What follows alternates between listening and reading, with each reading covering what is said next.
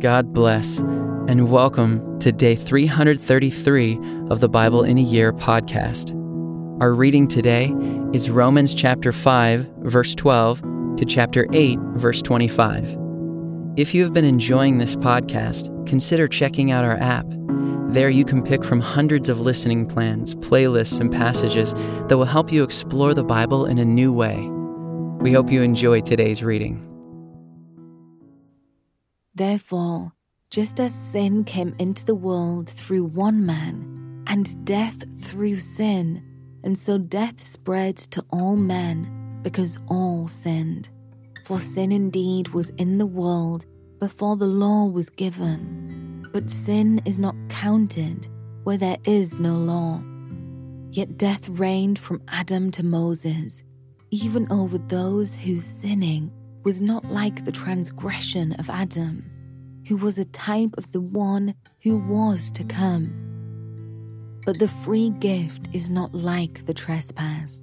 For if many died through one man's trespass, much more have the grace of God and the free gift by the grace of that one man, Jesus Christ, abounded for many. And the free gift is not like the result of that one man's sin, for the judgment following one trespass brought condemnation, but the free gift following many trespasses brought justification. For if, because of one man's trespass, death reigned through that one man, much more will those who receive the abundance of grace and the free gift of righteousness reign in life through the one man, Jesus Christ. Therefore, as one trespass led to condemnation for all men, so one act of righteousness leads to justification and life for all men. For as by the one man's disobedience the many were made sinners, so by the one man's obedience the many will be made righteous. Now the law came in to increase the trespass, but where sin increased, grace abounded all the more, so that, as sin reigned in death, grace also might reign through righteousness, leading to eternal life through Jesus Christ our Lord. What shall we say then? Are we to continue in sin that grace may abound? By no means. How can we who died to sin still live in it? Do you not know that all of us who have been baptized into Christ Jesus were baptized into his death? We were buried, therefore, with him by baptism into death, in order that, just as Christ was raised from the dead by the glory of the Father, we too might walk in newness of life.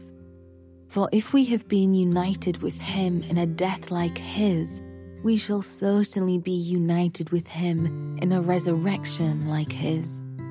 We know that our old self was crucified with him in order that the body of sin might be brought to nothing, so that we would no longer be enslaved to sin.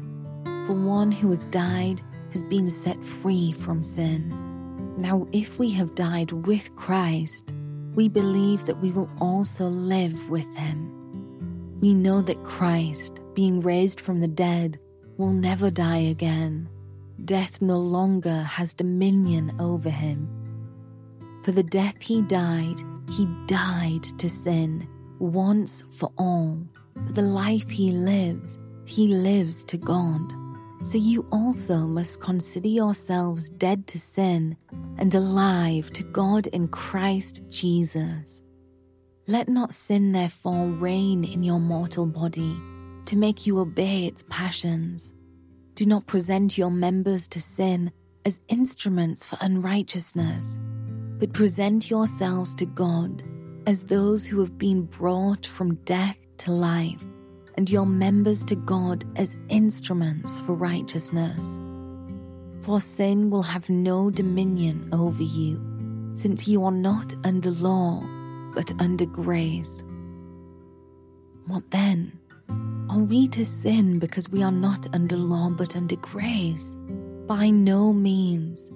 Do you not know that if you present yourselves to anyone as obedient slaves, you are slaves of the one whom you obey, either of sin, which leads to death, or of obedience, which leads to righteousness? But thanks be to God that you who were once slaves of sin have become obedient from the heart to the standard of teaching to which you were committed, and having been set free from sin, have become slaves of righteousness. I am speaking in human terms because of your natural limitations. For just as you once presented your members as slaves to impurity and to lawlessness, leading to more lawlessness, so now present your members as slaves to righteousness, leading to sanctification.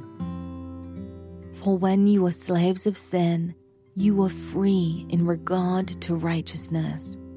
But what fruit were you getting at that time from the things of which you are now ashamed? For the end of those things is death. But now that you have been set free from sin and have become slaves of God, the fruit you get leads to sanctification, and its end, eternal life. For the wages of sin is death, but the free gift of God is eternal life in Christ Jesus our Lord. Or do you not know, brothers, for I am speaking to those who know the law, that the law is binding on a person only as long as he lives? For a married woman is bound by law to her husband while he lives. But if her husband dies, she is released from the law of marriage. Accordingly, she will be called an adulteress if she lives with another man while her husband is alive. But if her husband dies, she is free from that law, and if she marries another man, she is not an adulteress.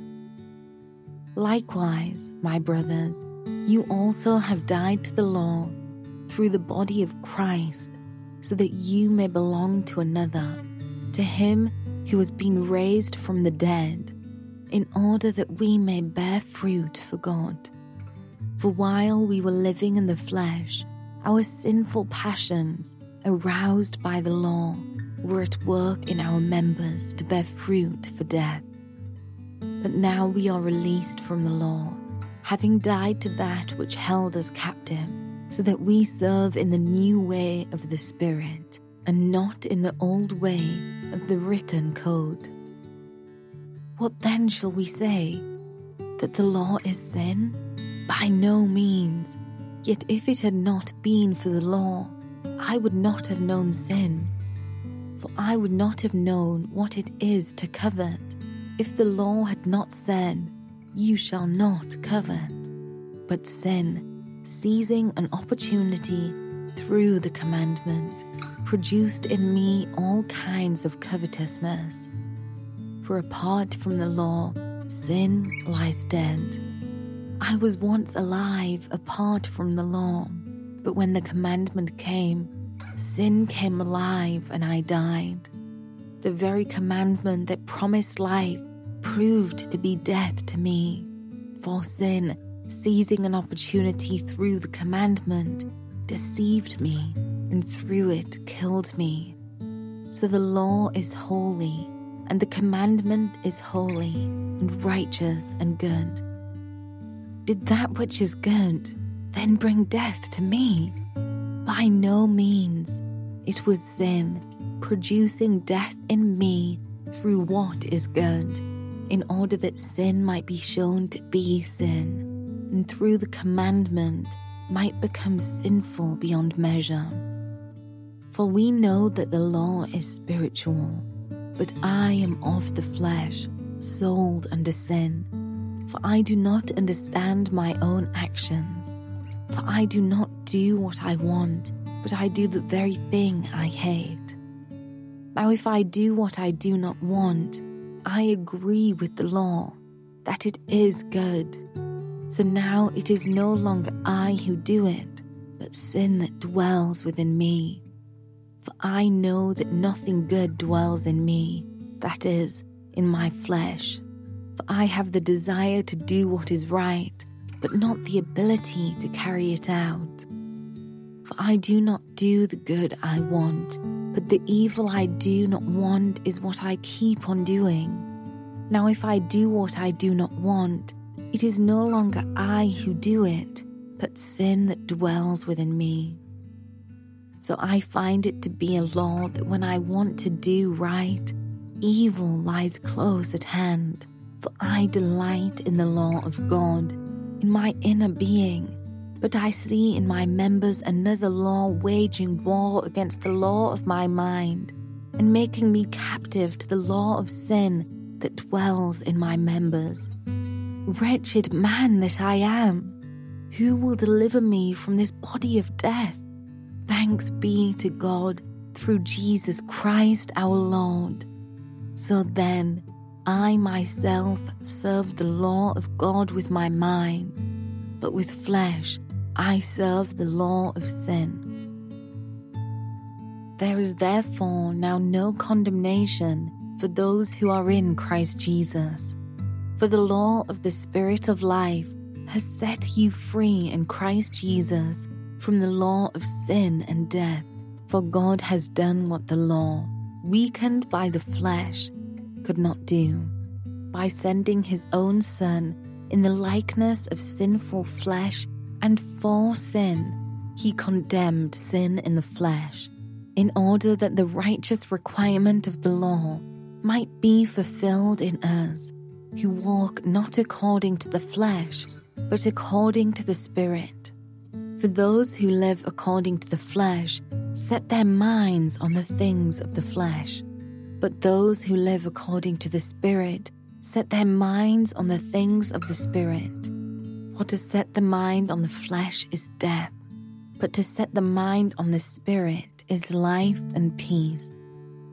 For the mind that is set on the flesh is hostile to God for it does not submit to God's law. Indeed, it cannot. Those who are in the flesh cannot please God. You, however, are not in the flesh, but in the Spirit.